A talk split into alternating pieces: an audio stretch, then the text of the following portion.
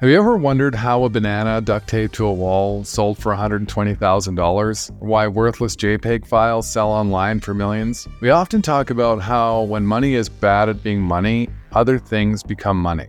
And that is definitely true for art. Broken money is a problem that ripples out into all aspects of culture and society. Looking at how it's affecting art is a great way to really conceptualize this problem. When money takes no effort to produce, then the quality of things that we make to earn that money naturally declines over time. Broken money forces creators to think about volume instead of quality. When we deprioritize beautiful things being made with care in the real world, gradually our real world becomes less and less beautiful and a less inspiring place. Our world starts to reflect this disposable everything economy that results when you have money that is constantly losing its value. The Bitcoiners care a lot about quality, and Bitcoin is money that takes effort to produce. And so, to buy something with Bitcoin, you're going to want to be buying quality. A lot of people in Bitcoin think that in the future, Bitcoin can help society reprioritize building great stuff, sort of trigger the second renaissance of great art and architecture. You're listening to The Block Reward. This is the show where we help you understand Bitcoin without you needing to be obsessed with it. I'm Scott Dedels, and I'm the founder and CEO of Block Rewards. And part of our mission in bringing Bitcoin to the workplace is helping people understand how it's going to help them. And to dive into this topic this week, we're joined by Canadian Bitcoin artist Madex. Madex is a talented mixed medium artist and a longtime Bitcoiner with a lot to say on the topic. So if you're ready to hear about how Bitcoin fixes art and by extension improves the world around us, then stick around. This one's a doozy.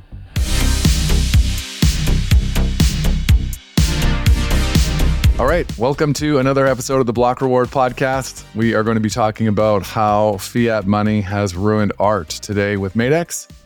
Welcome to the show.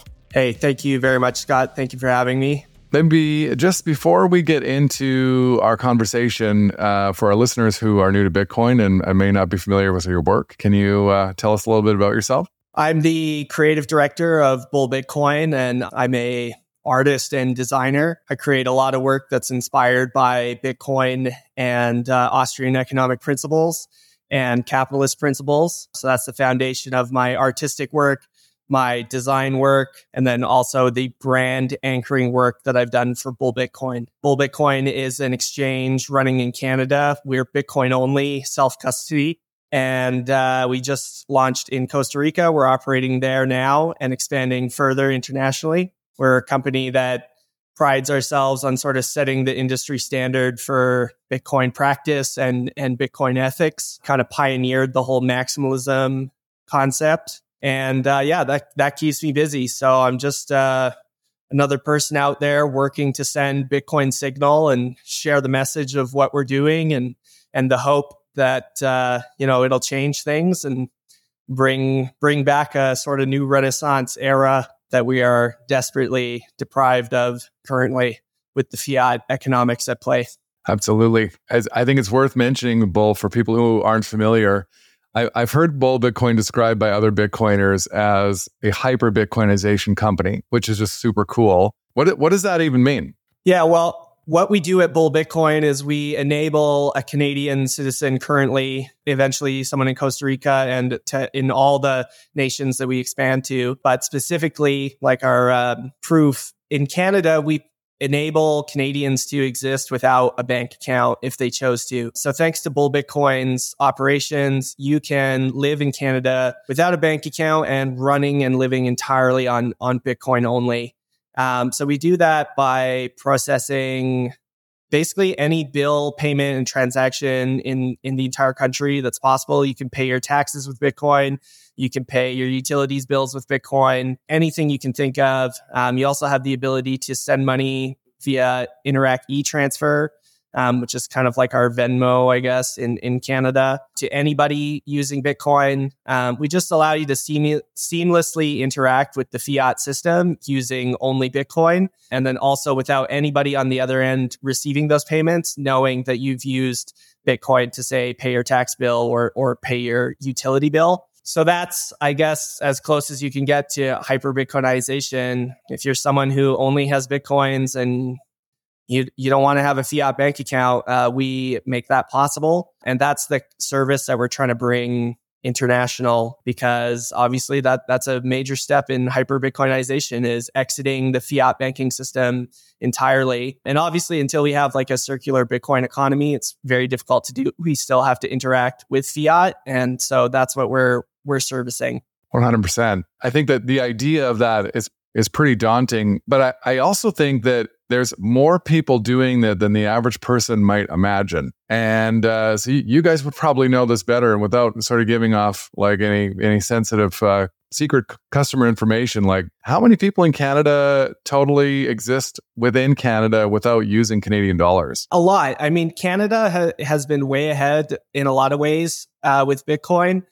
I guess primarily because our kind of regulatory basin was very slow on kind of spooling up and catching up with everything that's been happening. So for a number of years, Canada was just the best Bitcoin environment on earth. And that's why we see a lot of uh, major players in the Bitcoin space having backgrounds in Canada. There was a lot of freedom to create, build, and uh, transact with Bitcoin here for a long time. It's only kind of over the last couple years that regulations and bureaucracy has kind of started getting in the way. So Bitcoin really got a good footing here in Canada, you know, right right in the beginning. I mean, right down to like in Kelowna, there was uh, you know, a store you could walk into, brick and mortar store you could walk into and buy Bitcoins. In, you know, 2013, there was one in Calgary. They were they were all across the country. There's just there's a lot of people in Canada that were freely able to say buy, you know, 10,000 Bitcoins without kind of any interference or or or any um, issues from legacy finance. And and i guess that just i think also just a lot of things in, in, canada you just kind of are you're thinking in a in a more sovereign way because we kind of have like a much more oppressive state of government up here. So we're looking you know the united states believes it has a lot of freedoms. And so i, I think people are just kind of not really as quick to accept ideas like Bitcoin because they're under the illusion that they don't really need it. Whereas in Canada, uh, for a long time, I mean, it's been very difficult for people. And I think the best year of all time to have been acquiring Bitcoin was in 2015. And, you know, 2015, Trudeau gets in, we're heading for a socialist hellhole dictatorship. I think the writing was on the wall that, you know, our currency was going to fail just just a lot of factors in the environment make made Canada an, an ideal space to kind of become a Bitcoiner. And then as a result, we have Bull Bitcoin, which is some of the best Bitcoin practice services in on earth. And then we also have, you know, many other companies out there that are based in Canada or at least have Canadian founders because we were just early, I guess. Yeah, Canada seems to uh, punch way over its weight class in terms of the number of Bitcoiners, prominent Bitcoiners out there. It's funny you, you mentioned that uh, that that Kelowna brick and mortar Bitcoin store is like my my personal Bitcoin pain story because in 2013 when that store opened, I was literally living right across the street from it. And in the, the basement of that building was a coffee shop. And I used to get a coffee there every day. And I can recall, like in 2013, 2014, looking at this Bitcoin sign in the window and just you know that that was my first opportunity to have a serious chance. Like, and you know, everyone's thinking, well, what if I bought it at a dollar? But genuinely, I used to stare at this Bitcoin store in the window and uh, have my coffee and just like it just whooshed right over my head. And who knows where I would be today? Probably not doing this podcast, but uh, you get Bitcoin at the price you deserve. I'm really curious about Bitcoin in Costa Rica, and you were just there, so maybe uh, what what's the what's the different uh, what was your like take on Bitcoin adoption and bull in Costa Rica? Uh, well, it was incredible to see. I mean, it definitely is very pioneering to go there and kind of uh, be involved in a community where it seems like everybody is accepting Bitcoin, which is excellent. Even if they're not accepting Bitcoin, thanks to Bull Bitcoin services, you can pay in Bitcoin, um, and then it'll convert to SINPE, which is the payment processing system that Costa Ricans use down there, um, which is very cool. So my entire trip, I was able to live uh, off of Lightning. And then there's uh, so the wallet app Bitcoin Jungle that's been built down there is excellent. It's very well done uh, has a lot of educational tools built into it, which is pretty cool to see from a wallet. And it's just, it's a product just designed for the people who are living in Costa Rica that want to use Bitcoin to transact and interact with, you know, the markets around them.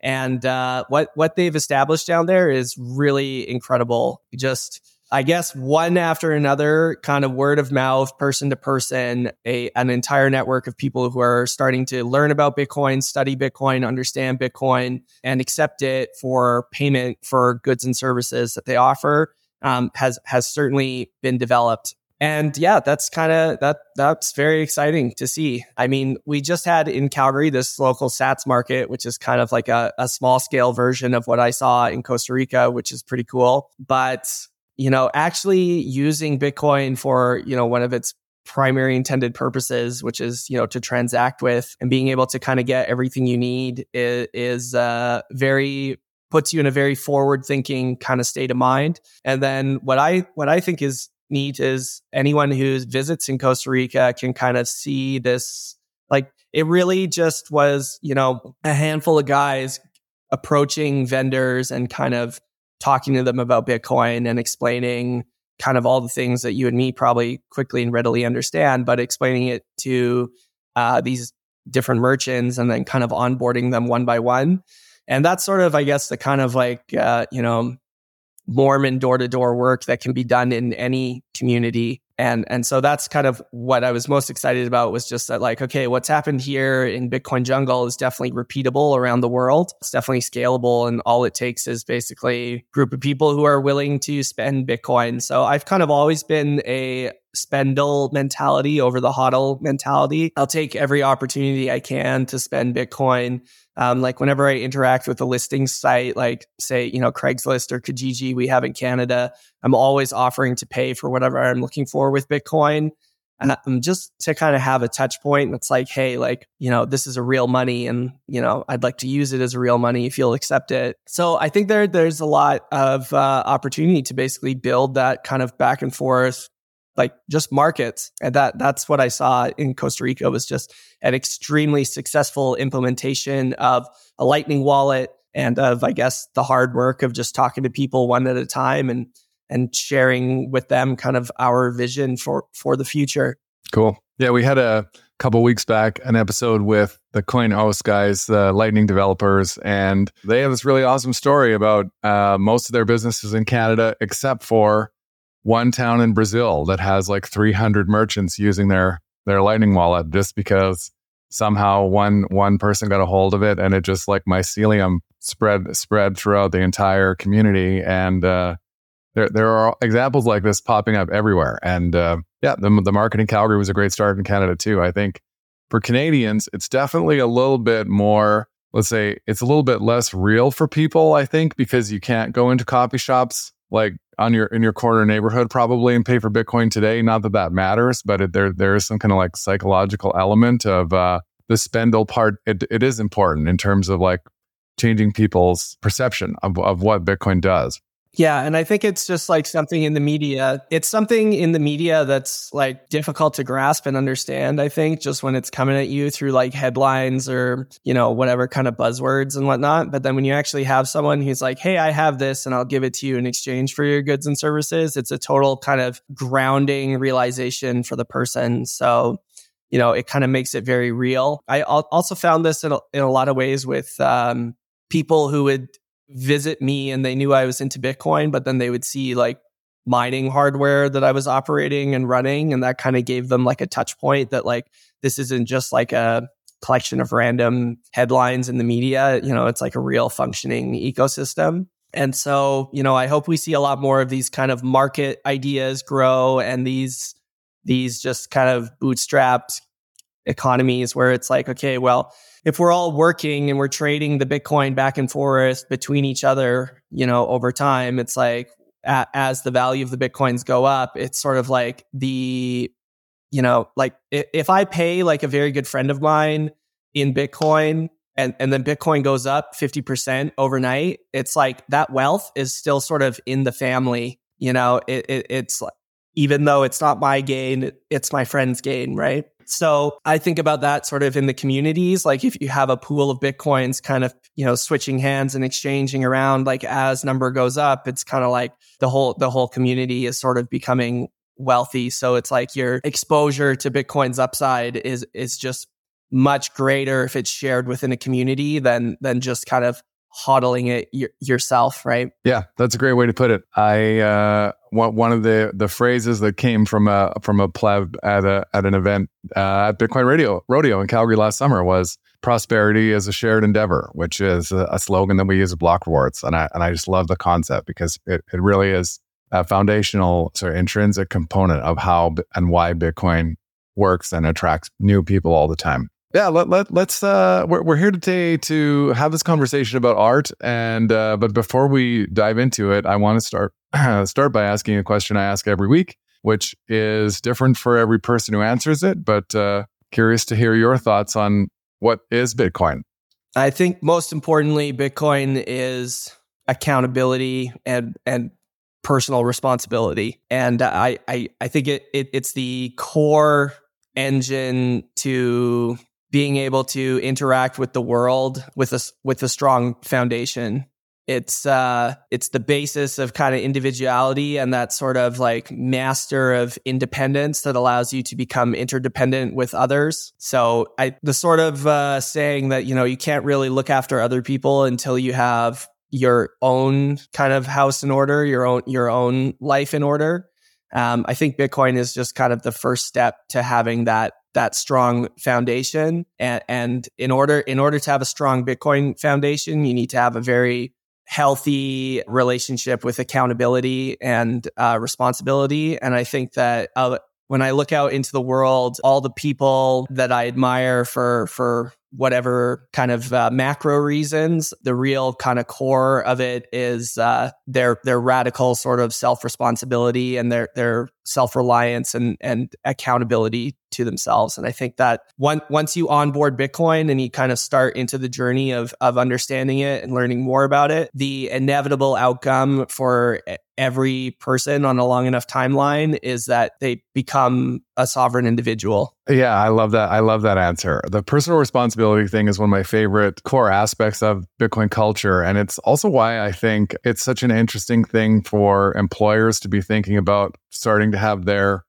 staff earning Bitcoin at work because building a culture of personal responsibility at, while you're running a business to me is probably just about the most important, the single most important thing you would want to have people value in terms of like actually running a real business. And, uh, but it but it, it applies to society too. And i think this is kind of a decent segue into the conversation about art because this notion of being able to produce money that requires no effort to produce has a has a disastrous trickle effect into basically every aspect of society. And one of the really niche ways that it bubbles up that is actually in front of our eyes at all times is what it's done to art. And uh, this is actually how I first became exposed to you. Uh, so this conversation was sort of inspired by a conversation that I, I saw you have with uh, with Dave Bradley. So some credit to Dave, who was on our show uh, a few months back. And um, yeah, let's let's just talk a little bit about uh, for our listeners who are still trying to make sense of what sound money does. Um, could you describe at fifty thousand feet, like the problem between fiat money and art?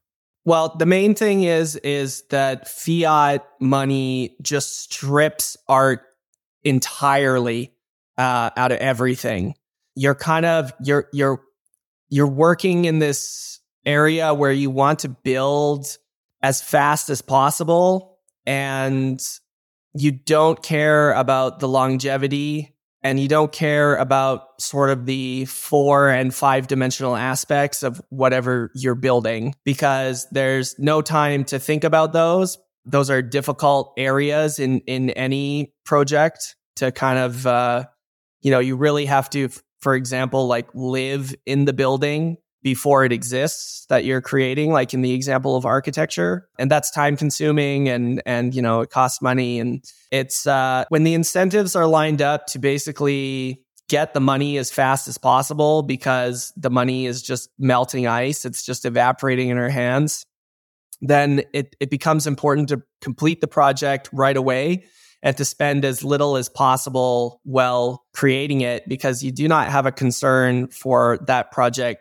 to be around in 10 years or 50 years or 100 years. You just have a concern on making the sales targets before the money that you have that you're operating on currently goes to zero. So thus like everything is just stripped out. Everything beautiful is stripped out. And um, they've kind of tried to package up to us in, in this like minimalism uh, philosophy and idea. And like minimalism has a place and it can be very beautiful, but it's an art form in itself. And uh, a, a, drywall box is, is not minimalism. Um, that's just cost savings.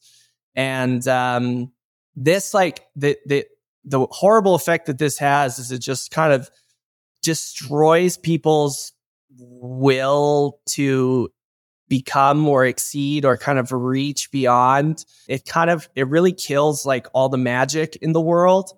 And um definitely like you know since 1971 we've just kind of seen the magic gut out of everything. Um and this is a big push i think from kind of all the collectivist players they don't really want us kind of believing in anything higher or aspiring to reach higher. The collectivist kind of wants to elevate the lowest level of society and have everybody cater to that versus kind of indi- the individualist wants to elevate like the greatest members of society and have everything kind of reach reach for that. So I think like pretty back in the past every single project in the eras where money wasn't broken, an artist or uh, a creative, and either as, as a separate person involved in the project or just as a byproduct of being extremely skilled in whatever the discipline was, would always have the artist was just incredibly important to the project. So when considering building anything, everybody was looking like very far into the future, had a long time horizon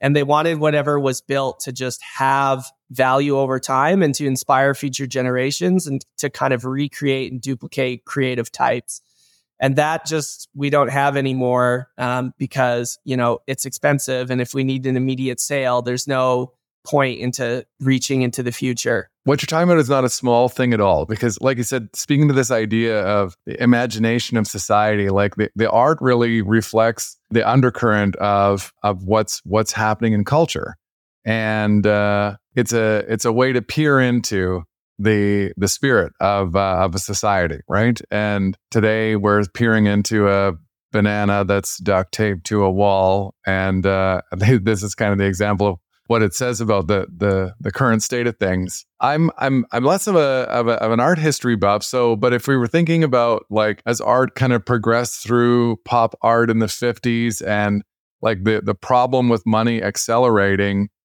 uh, what what what what were the the trends in art? Uh, are there moments where where there was noticeable shifts in in in popular art that that stand out to kind of how we got to today, like uh, as the parallel the, the money problem? When money is broken, when money breaks, uh, art starts to take on some of the characteristics of value uh, uh, of money. You know, primarily a store of value, which as Bitcoiners we can all understand. If an artist creates a painting, there can only be one of that painting. It can't be duplicated or replicated, and then thus, you know, there there you could argue that there is a value to it because it's one of one. It can't can't be this guy can't be found anywhere else in the world. And then if there's specifically demand for that thing that there's only one of, then obviously the, the prices go up. So we definitely saw like an acceleration of the whole using art as a store of value, like as as money broke.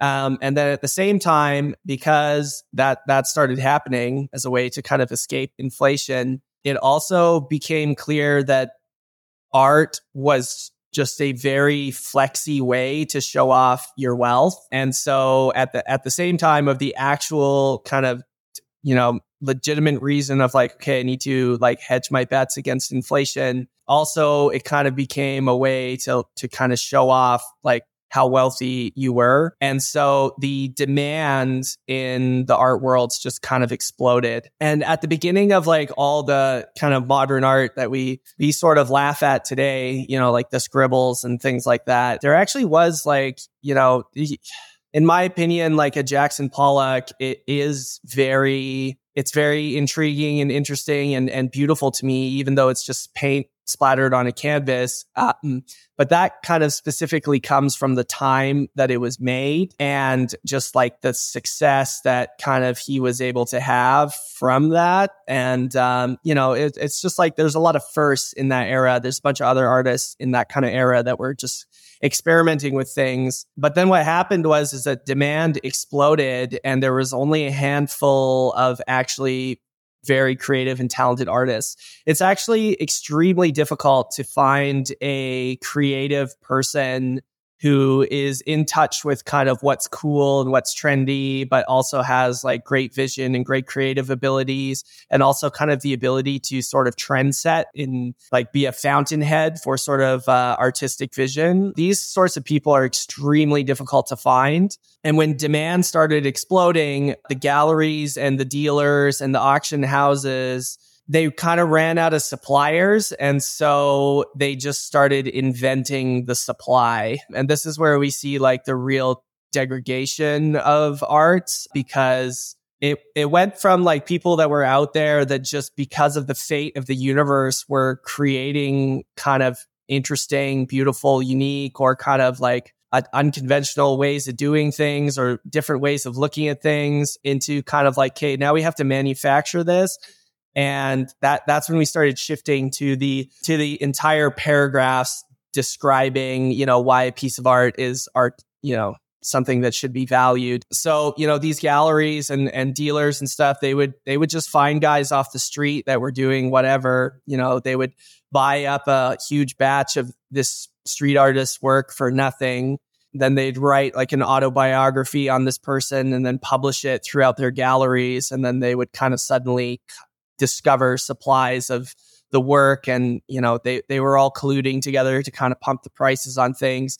And then also at the same time we had like legitimate like fiat multimillionaires and billionaires that were trying to escape inflation looking to find places to put it. And you know one of the best places you can store value is something that's just scarce and in demand and one to one. And so, you know, they started competing with, with each other to buy different pieces, driving up prices. You know, galleries and auction houses would take no name artists and then they would trade the art between each other back and forth several times over to kind of create a long buyer's history that was sort of entirely false and then they would be and then they would bring something to an auction house with kind of like a history of having been sold you know, 15 times and every time the price went up, you know, 20% or whatever.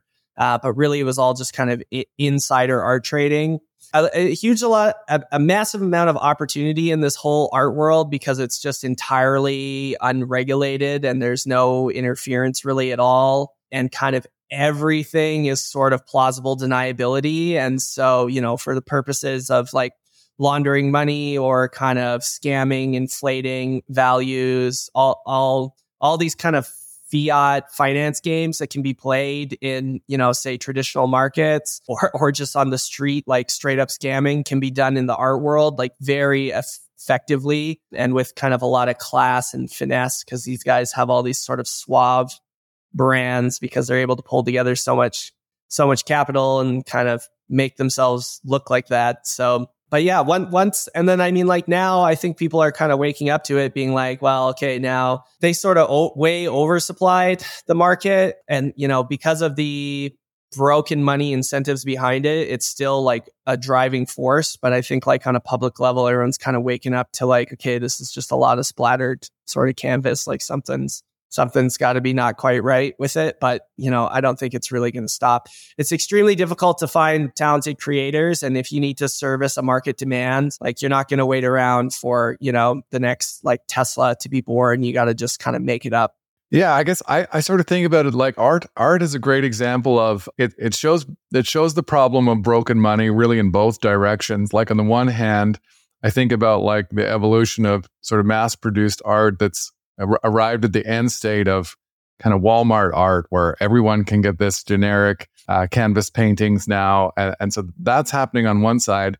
And then on the other side of it, the spectrum is what you talked about with this, you know, sort of like classical fictitious example of uh, artist paints a canvas red, someone buys it for 20 million, and now they have a, an asset that they can insure for 20 million dollars and and take a, a t- use it as collateral to take out a loan, and there are all kinds of mechanisms. So it's yeah, lots of ways that the, the broken money manifests in reality uh, in the art world. Yeah, I mean, one of the most famous cases, because somebody made a great meme, is just um, you have uh, just whatever the red canvas, like you said, and then you have it appraised by your buddies that uh, make sure it gets a very high appraisal, so it's worth like 25 million and then you donate that to a mu- museum and then you've just created a 25 million dollar tax write off for your donation. So that this this is like heavily played a lot and yeah for for whatever reason I mean that there's that line that's like it's a big club and you're not in it but you know it's just been allowed to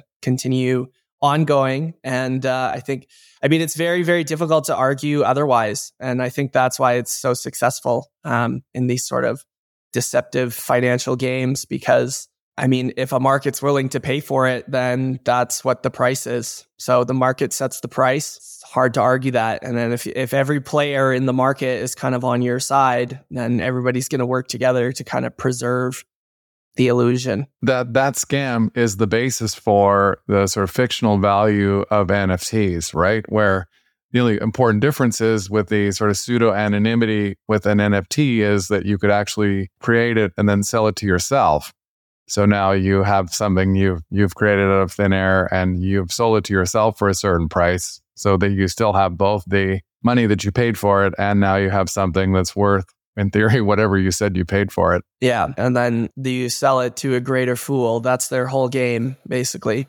Let, us talk a little bit about NFTs. I'm, I'm, sure that's the game in the art world, man. I mean, the art world fully. Well, I'm sure we, we we have listeners who are are you know learning about this stuff, and and uh, and NFTs are are tangential to this space. Like you're you're an artist in Bitcoin in this space. Like, what's the TLDR on on NFTs? NFTs are an outright blatant scam. You'll never get your money out. And uh, that that's what I was just about to say there previously is that like this whole the whole fine art world is set up to target and take advantage of insecurities in wealth. And I think that the whole sort of NFT world is set up as well in in in the same way to kind of attack and poach people in in that are in a position of wealth, but then also obviously they're peddling these to to the masses as well. It's really like it's just ICOs repackaged. It's kind of just selling the dr- dream that um, you know your digital token that you have will 100x in value, and then you'll be just like you know the guy with the Lambo and the Gucci bags that you know sold it to you. So it's it's pretty it's really it's definitely predatory. And I mean like with ICOs what we saw was the scammers used all their kind of buzzword soup to hook in major corporations and have like General Motors be like, okay, we're interested in like looking at this, you know, blockchain technology um, and seeing, you know, if there if it is something that can help our business. And then the scammers would take that, you know, like email with General Motors and broadcast it. Partnership with our shitcoin is in, in imminent and you know gm partners with like solana in like experiment what you know they just it was all packaged into these kind of rough headlines or misleading headlines and then eventually like the corporate world kind of became wise to the whole thing that it is a scam and that like blockchain is just like a way for a snake oil person to receive some massive consulting fee to talk to you about like inefficient databases. So they all just shut it down. So then these scammers kind of run their their like trick of like, okay, let's get like a major corporate brand to pair with us. That uh, that ended. Uh, so they needed a new mark. And where the mark came from just happened to be the creative arts, which in my opinion is, is, quite dark much darker than than corporations targeting corporations to kind of be the sort of you know patsy for the for the scam you know most artists are are really going through a difficult time and kind of any step that they could take to get ahead or gain some traction you know is definitely considered and, and respected and you know so the scammers basically just went after creative brands and uh, got a lot of like established artists, musicians, you know, actors, all kinds of like artistic ventures to kind of basically like cross promote, like co-brand, you know, with with their NFT project and and scam people using basically an an established and trustworthy brand name. So, you know, with ICOs, it was like, okay, buy our token because Amazon is going to use our token and then our token is going to be so wealthy. And then with NFTs, it was like, okay, buy this these individual tokens because you know Chainsmokers and i are doing this collaboration and you know a billion people listen to the Chainsmokers so obviously the nft is going to go up in value and man, I mean, like we saw just in the like, and that that's what's at, gonna come out of this whole ordinal thing as well. It's like men lie, women lie, like the numbers don't lie, and you just look at kind of the NFT. Fi- the finances of any of these NFT peddling companies um, from the launch to today. That's what, you know, that's a glimpse into the future of what we'll see with the whole ordinals thing as well. You know, I think it was like that OpenSeas one. They did something like you know a couple billion dollars or something insane like or maybe it was like several hundred million. And then uh, you know like last quarter they did like 600 600k something like that right? So these things are just smash and grabs. And you know unfortunately like when money is failing people are in desperate situations. And when you're desperate that's when you're willing to take on sort of big risks you know like pop, popping your life savings into a fucking stupid ordinal or you know into an nft or something. It's like you like people are just struggling so hard right now that it's like we need like these big wins. Like i think a good uh a good like metric is like just lottery ticket sales. I think that like if you're buying lottery tickets you're at like a point where like you just have lost kind of hope really. I mean that it's like it's like an exit. Like you know it's inefficient. You know like it's never going to happen. But it's like buying the tickets as just like sort of something to like help mitigate the stress of like not being able to pay your bills. So i think that that's what pushes people into like making a lot of these buying decisions and whether it's these ICO projects, NFT projects, or, or, kind of anything else. And that's why I get like quite upset about it. Like right now, like I've been pretty vocal about targeting ordinals and being like, this is bullshit. And it's not like I don't, I have no issue with miners making crazy amounts of money. That's good for them. You know, it, it, if, if more capital can end up in the hands of well-meaning Bitcoiners, then uh, you know I think that's a great thing you know, if we want to like play around and, and and like do this, in my opinion, it's it's like fully spam and it doesn't has no place being there. But whatever, you want to have some fun and make these things, okay. But um, you know, it's these big pushes from like Bitcoin Magazine and you know other actors trying to resell, you know, what they they they they're all just lying to themselves. They inherently know that they're scamming. And and and that's like the hardest part. It's like the, where the resale happens where you're saying like this is something that is going to go up in value. This is something that's going to make you rich. This is like a cutting edge opportunity that like you don't want to miss behind or you don't want to leave behind. Like it, it it's that whole like peddling where where it's just like really dark and in my opinion like completely unforgivable. I think just selling a false hope doesn't matter who you are or or what you claim your beliefs are you know if, if you're pushing something to someone as like a, a, way out as an exit because that's why anybody's willing to buy these things is because they're like hoping to have like some positivity come into their life by escaping the struggle of like overbearing financial pressure from collapsing fiat. And if you're like selling them you know a, a way out and and and it's it's false like it's a dead end you know, that's where my respect for you completely ends. Yeah, it's it's uh, it's it's preying on people, and uh, I think you just did an awesome way of um, you know capturing the the entire the entire grift. It's and it, it, it's really it, it's tragic because I think you you need to be. It takes time to sift through all this information, right? And so there's a reason why they they they catch people and they catch our new fresh crops of people every, you know, just long enough for the last round of everyone to have forgotten and got, got excited again. And I guess that's kind of what's going on right now with ordinals. There was one yesterday that sold for forty thousand dollars or something, and and and it's probably exactly what I was describing, where you fake, right? This is uh, it's fake.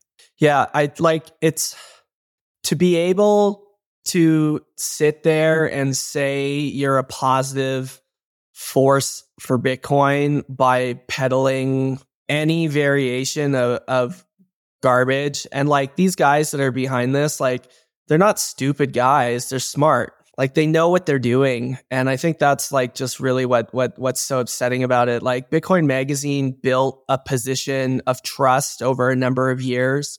They're in a position of authority. They're they're they're they're you know well respected, well known. There's a there's a huge long history in Bitcoin there, and I guess it's just more important to them to yeah they just leverage that position of trust to kind of take advantage of you know people who are out there that don't know any better and you know like all of us like you right now myself every, everybody that's kind of like working to build, I guess, a brand within Bitcoin, like we're all kind of building a, a position of trust and, you know, we're, we're building a name. And, you know, I was raised that like my name is my name. And, you know, when you make a mistake, you got to be ready to own it. And, you know, you got to be honest and, and interact with people honestly. And you got to, you know, look out for what's best for kind of everybody around you as well as your own, you know. And I just think that like using a position of influence to just make petty sales like this is just like a very sad way for a brand to die. Yeah, and I think you know, sort of coming back to an earlier part of the conversation, like what we're really talking about is Bitcoin is money that that takes a lot of effort to produce. And the idea is because it's because it has value on its own, that you're going to be thoughtful about what you trade it for. And you're going to want to trade it for other things that also take effort to produce. So, on the one hand, uh, NFTs are a great example. They take almost no effort to produce. And on the other hand, you have like your real world art. Like Bitcoiners want to see real things in the real world, real masterpieces build and funded by this money that has real value too. Yeah, I mean, I'm all for this creation of physical work. I think that we need to attract more people who are physically talented. It's hilarious to even say that, but yeah, that can make awesome physical stuff into the space, you know, and being selling and and and and I've said for a long time that for me to ask, you know, for Bitcoin for my work, like it it better be pretty sweet. And, you know, I haven't in in my collections, I think that there's I think all my best work is when I've kind of honored that the most. Um, and the least good Madex stuff is kind of where like the work has has kind of lacked for for whatever reason. So it's this excellent like as I interact with the Bitcoin market as an artist, it's kind of like I have like it, it's like a shit test. Like everything I make has to have some standard of quality to it, you know, for it to be worthwhile and for it to cut for me to like make the sale. So I think it's a really cool market to kind of operate in because it's like you can't like really get away with selling disposable stuff in Bitcoin. I mean, like I think people have for a long time just because there haven't been like any other options. But now, I mean, like my number one goal with Madex when I kind of entered into this was just like, you know, I'm like not that great. And they're in comparison to some of the guys out there that have the ability to make stuff. You know, like I feel like I'm very junior in kind of like my skills, but that's just kind of from my place where like what I value in trades and and and in crafts. And um what I wanted was like, okay, well, I'll do the best I can with the materials I have available to me. And I hope it inspires other creators who are insanely more talented uh, than I to come to the Bitcoin market, I guess, come to the Bitcoin marketplace with their creations and their ideas. You know, like what I'm on this like quest here where like I really just and and try to find the path to selling like fifty thousand dollar paintings, hundred thousand dollar paintings, and um, you know I, I I then can like recycle that cash into like my own creative endeavors with Madex, but then also it's kind of like making a statement out there. I mean, like okay, uh, of all the negative that happened with like NFTs, not so much the ordinal stuff, but like the NFT stuff, like one thing that was really awesome for me when, when this was like really firing up at its like prime was you could go to these like NFT listing sites and it was just like an absolute endless kind of pool of creativity. Like it was like every, like, you know, there was a lot of stuff that obviously required no effort that was put that was turned into an NFT and kind of released. But if you just sifted through it, there there were like a lot of extremely talented creators out there. There is a lot of cool stuff out there, you know. There are a lot of artists who like they they may not understand like why Ethereum is a broken system, but they're extremely creative and they're doing an amazing job. You know, there's a lot of like naive, naivete in it and that was just awesome to see is like this explosion of like kind of creative forces because like again, like the fiat market's like not incentivizing artists to make anything makes it like a really kind of dark and dead like you know back in the day if you were like insanely talented at drawing there was like a whole plethora of career opportunities that existed for that skill. So like you could go into graphic design you could go into like you could do graphic novels you could do comic book art you could you could do just like straight up the artist thing. There's just like kind of all these areas that you could work in and these days like those don't really exist that much so as soon as it, there was like hey like there's a whole bunch of money out here that will like pay you for your creative output you know there was like a big push in in that nft world where like a lot of people who were just kind of maybe creating in their basement marketing to nobody were able to like kind of find an outlet. And so like that was kind of a huge positive is that it brought a lot of people into you know, or, or, at least gave them like the opportunity to make money for a period of time, like while there was this huge pump happening. And, you know, maybe that was enough for people to just kind of keep going with it or, or, you know, open open new doors. But what I want Madex to do is kind of have that sort of same effect where it's like, okay, if I can come out there and be like, okay, here's a collection of 10 paintings, I sell them all for let's say a million dollars. That's a market signal that goes out to every creative out there that says like, hey, like here's what I did with my ability and like my talent and it and it netted me a million dollars and so, like, these guys are going to look at that and be like, Bitcoin marketplace gave Madex $1 million for like that. Man, I can do that way better. Maybe I'm going to enter and, like, you know, it, it's just like, I want to, sh- like, be like, okay, we give it, and I, this is difficult to do because everyone's in like hodl mentality, hodl mentality. That's great. But, like, you know, we also, the long term exit, it's like, yeah, we want to all become crazy rich off this. I understand that, that lots of people care about that. But big picture, it's like when you have all that money from Bitcoin going, you better hope there's some people who can make really cool, creative, amazing, because like after you buy your third Ferrari, you're kind of just it's going to do nothing for you or like your next cookie cutter 20,000 square foot mansion. Like who cares, man? You want to spend your money on stuff that's actually sick, that has like care and attention put into it, that has a story, that has a tale, that has like some magic into it.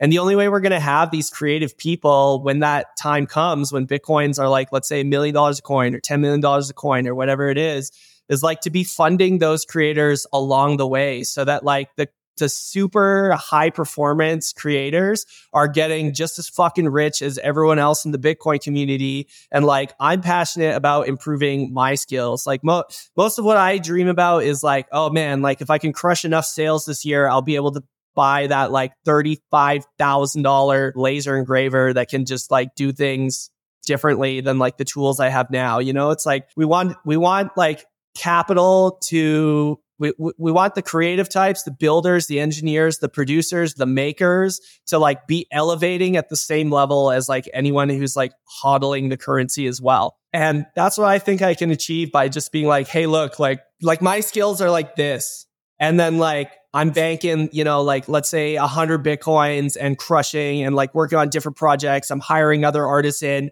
I'm building out a studio. I got all kinds of creative stuff rolling out the door. It's like I'm just like this giant signal that's being like, you know, come and a like collaborate with me or like beat me in market competition in like a gallery show. Like I want to see that happening. And so I'm hoping that like I like you know it's a difficult ship to steer. I literally picked like the most difficult career path possible, but like some big wins for Madex in the Bitcoin space are just going to like drive innovation and and creators into the physical space.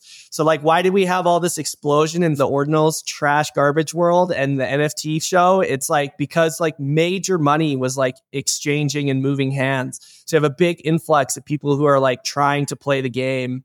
And like if I can like have successes as a physical creator, a physical artist that's like, hey, look at this. Like, I'm, you know, one of the things I'm working on right now is this crazy mechanical whale. It's going to be amazing. And like when I put that out and it like fetches a high price, like th- these are the sort of stories that should be broadcasting. It's like we all need to, if we respect physical creators, we need to make an effort to like promote uh, you know, if we if we don't have the money to fund the physical creators, then we have to do our best to help promote those physical creators. So it's like whatever position you're in, if you're balling, buy stuff from physical creators. If you know on your way to becoming balling, like support the physical creators, and let's like try and drive some energy into the whole space because you know what I dream of, like I want to walk into my own studio having like not knowing anything about me and and like see what I'm up to. And like you know when it, a lot of times I tour my studio and like I vicariously get that a little bit but it's like I'm I'm really in this to like meet other creators and other producers that can like execute at like a high level and that can just produce stuff that's amazing because you know that's what I think like our world deserves. And you know we've lost track of that in this mass produced made in China fiat garbage sort of push that's happened. But like, even if you just look around at like the way like pop, I guess pop culture environments in terms of like the new whatever your like trendy restaurant in town is everything's like we're returning to organic anyways everything is kind of returning to like these sort of built to last principles and like a lot of it's like fake because we're kind of like faking it but you can you can like as in like there's still fiat money that's creating these environments. So like the wood's not real you know or the plants aren't real or whatever. But it's like this is obviously coming into demand and people are like seeking out this like you know hard to get hard to find like hard hard to replace. You know i think we just see it even just with like antique stores starting to kind of explode. Like i was in an antique store for a christmas event couple weeks ago and like the prices in the store were just like out just absurd. I was like, holy shit, I should get into the antique business because um, you know, pe- like people are tired of like the crap that just fails. Like IKEA used to be a good brand because the stuff that they made was like real hardwood and it was cheap. And like even though it was cheap and it was IKEA, it last. But like now everything's just like particle board crap and plastic you know it's like it, there's just nothing sacred anymore. It's all being destroyed. And so like we really need a huge push back into you know handmade hand produced or at least you know well thought out and like you know proper structured materials and you know stuff that that will last. And you know i hope that like what i want is that bitcoin to just be like this world where it's like hey like we bitcoiners like we will we will fund you, support you, we'll buy your products if they're quality. Because no, I I've talked about this a million times, and you know, so many others that like the incentives in Bitcoin are to like buy something that will last you the rest of your life. Because you don't ever want to have to spend Bitcoin again. You don't want to have to like be spending Bitcoin every year to replace something that could just be bought once. You know, so I'm hoping like people's attitudes shift and like, you know, I don't really have like a perspective on like all these guys that are like big, big whale holders. Like I, I, I like don't really know that many of them that operate outside of like the Bitcoin space. And I, so, you know, I sometimes I think it's all a fantasy that like Bitcoiners want stuff that's like built to last and and you know that doesn't have to be replaced. But on a long enough timeline, I think we're going to get there. And if we can get more makers in the space, like that, anyway, that's my long ramble. Maybe uh, I, would love to just talk a little bit about uh, about what inspires you. Your art has pulls different themes from sort of uh, things that are are happening in the Bitcoin community or in the Bitcoin mind space, however you want to call it. Like what what what uh, how, how would you describe what you're working on or your your style and and what what's exciting you right now uh man i just want things to just not suck and it's just it's so exhausting to me that we're in this like era where we have the most interconnectivity ever. We have efficient resource extraction. We have like lots of amazing new technology. We have like there's just like so many opportunities everywhere for everything we have to be better and yet it's not which i think is you know a a result of obviously broken money. People just like can't build savings accounts anymore and so everything's got to be cheap. That's kind of bought to maintain life. But like that that there's got to be i'm i'm just inspired to be a part of some kind of change that can bring like just authentic real built to last product back into the world because like I mean Bitcoin changed my life in a lot of ways and like the first thing that I encountered as soon as I started to have like a little bit of capital means to be able to do stuff is that there's nobody to do the stuff. And anybody who's capable of doing the stuff is massively expensive or or way booked out. You got to book them like years in advance um, because kind of the word is out that they're the capable, good ones that are able to do the stuff you want done, you know, and then obviously there's like market demand for that. And some guys have like infinite money.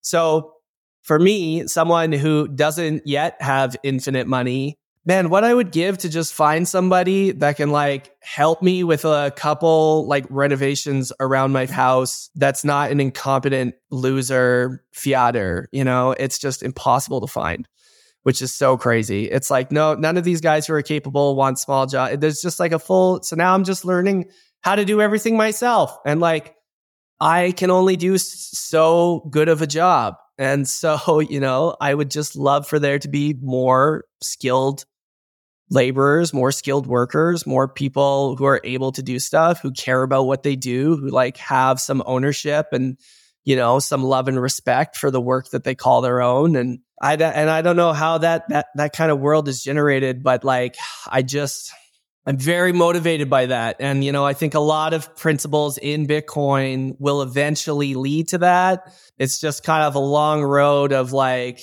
people being so focused on price and like, I like, if there's no awesome stuff to buy, if there's no awesome skilled workers, like it won't matter how high Bitcoin price goes. Like you're still going to be like repairing your kitchen cabinets yourself. So we have to like stop this hodl mentality and like start incentivizing people to become good at, you know, whatever skills they are that they, whatever skills they have that they care about. Yeah. So I'm, I'm motivated by like my own pursuit of perfection. And I'm motivated by like, please let the work I do stimulate and, and stoke the flames in other capable executors out there so that over the next five years, like when I'm looking like right now, I'm just, I just collaborated with this guy doing a CNC kind of project. I'm making these founders totems for Madex that are going to be very cool. And like this guy is extremely skilled, has like a hundred CNC machines. Like his company manufactures stuff for like defense contractors and like, you know, oil and gas company. He's like highly skilled production floor and like gets what I'm up to and wants to help with it. I've been like, I had the idea to hire this person like eight years ago. Took eight years to find somebody with the skills, the machinery, and the, I guess, ambition, desire to do it, to make some kind of cool, like artistic vision stuff. And I just think that that's got to change. I think it should take like two weeks to find somebody who like is motivated and cares about, you know, cares about what they're doing. And that that that that's a long road because, you know, obviously the whole fiat system has to change. But, you know, I hope that like as Bitcoiners, there's a lot of us out there and like let's do what we can to like stimulate and incentivize like some of these guys to come and like do some good work for us. I don't know if uh, what I'm saying is really clear, but like there is a major shortage of skilled laborers, skilled craftspeople. There's a major shortage of creative thinking. And we're just, you know, we're going to be in so much trouble if we don't start like rewarding these guys who can think outside the box um, or, or, you know, have the, have the, the passion to actually care about the work that they're doing you know? So like leave big bitcoin tips you know offer bitcoin all the time like you know i, I don't know what it is but it's like we got to put this money that we have to use and i understand that like a lot of people are new and they're just kind of starting and they haven't like really like reaped you know the rewards of bitcoin but like you know i'm i'm friends with guys who bought their you know first coins around like the same era that i did that like will they just will not spend a bitcoin on anything it just won't. And like, it's like, dude, you have, you're, you're at like what, like 60,000% return on, you know, return on investment right now. Like pay cabinet maker in Bitcoin. you know, it's like, like just fuck. I get that it's like generational wealth and all this kind of stuff, but like, we just, we, we, we gotta, we gotta put the Bitcoin to work and we got to stop thinking about number go up and like everyone's got to work their ass off and like if your cash flow is crazy like if your your business is crazy like then you're not going to be worried about like spending the coins because you'll be able to replace them and so like you know we shouldn't be this is another thing i was going off about it's like don't be sitting around waiting for bitcoin like i'm prepared for eternal bear markets i mean we got lucky recently but like when when bitcoin wasn't moving for a long time at like 20k area i was like okay i'm going to structure the the rest of my life i'm going to structure around this like Bitcoin is never going up. So what am I going to do about it? How, do, how does Madex become like a hundred million a year revenue company? What do I, what do I got to do to reach that? You know? yeah, it's uh, it's good to have uh, have your own plan A and have Bitcoin uh, surprise you instead of being uh, something that keeps you up at night for sure. Um, for for our listeners who want to find some of your stuff, like uh, where where's the best way to to find your work online? My website is madex.art, m a d e x dot art. I'm sure there'll be a link. That's where I'm kind of hosting everything that I've been up up to. And then, you know, my Bitcoin company is bullbitcoin.com, B U L L, bitcoin.com. And I'm on Twitter at Spacebull. And uh, yeah, I'll just be out here trying to get better at talking on podcasts, making cool stuff, sending Bitcoin signal, you know, and I'm just figuring it out. Like I, I, and I think that, you know, I, I, what, what I've been encountering a lot lately is people who are new to Bitcoin that want to like get involved in it.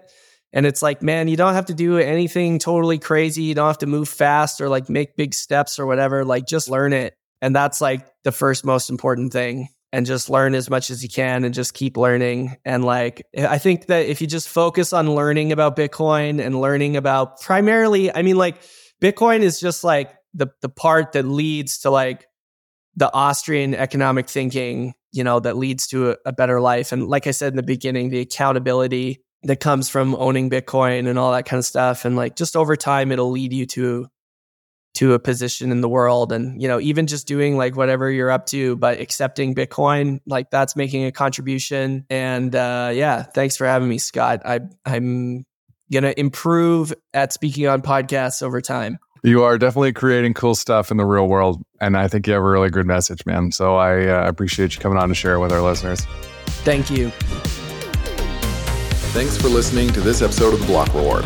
We're trying to do something different here, creating accessible conversations meant for people who aren't obsessed with Bitcoin. If you found this episode informative and engaging, hit that subscribe button to make sure you stay updated with future episodes. Your feedback matters.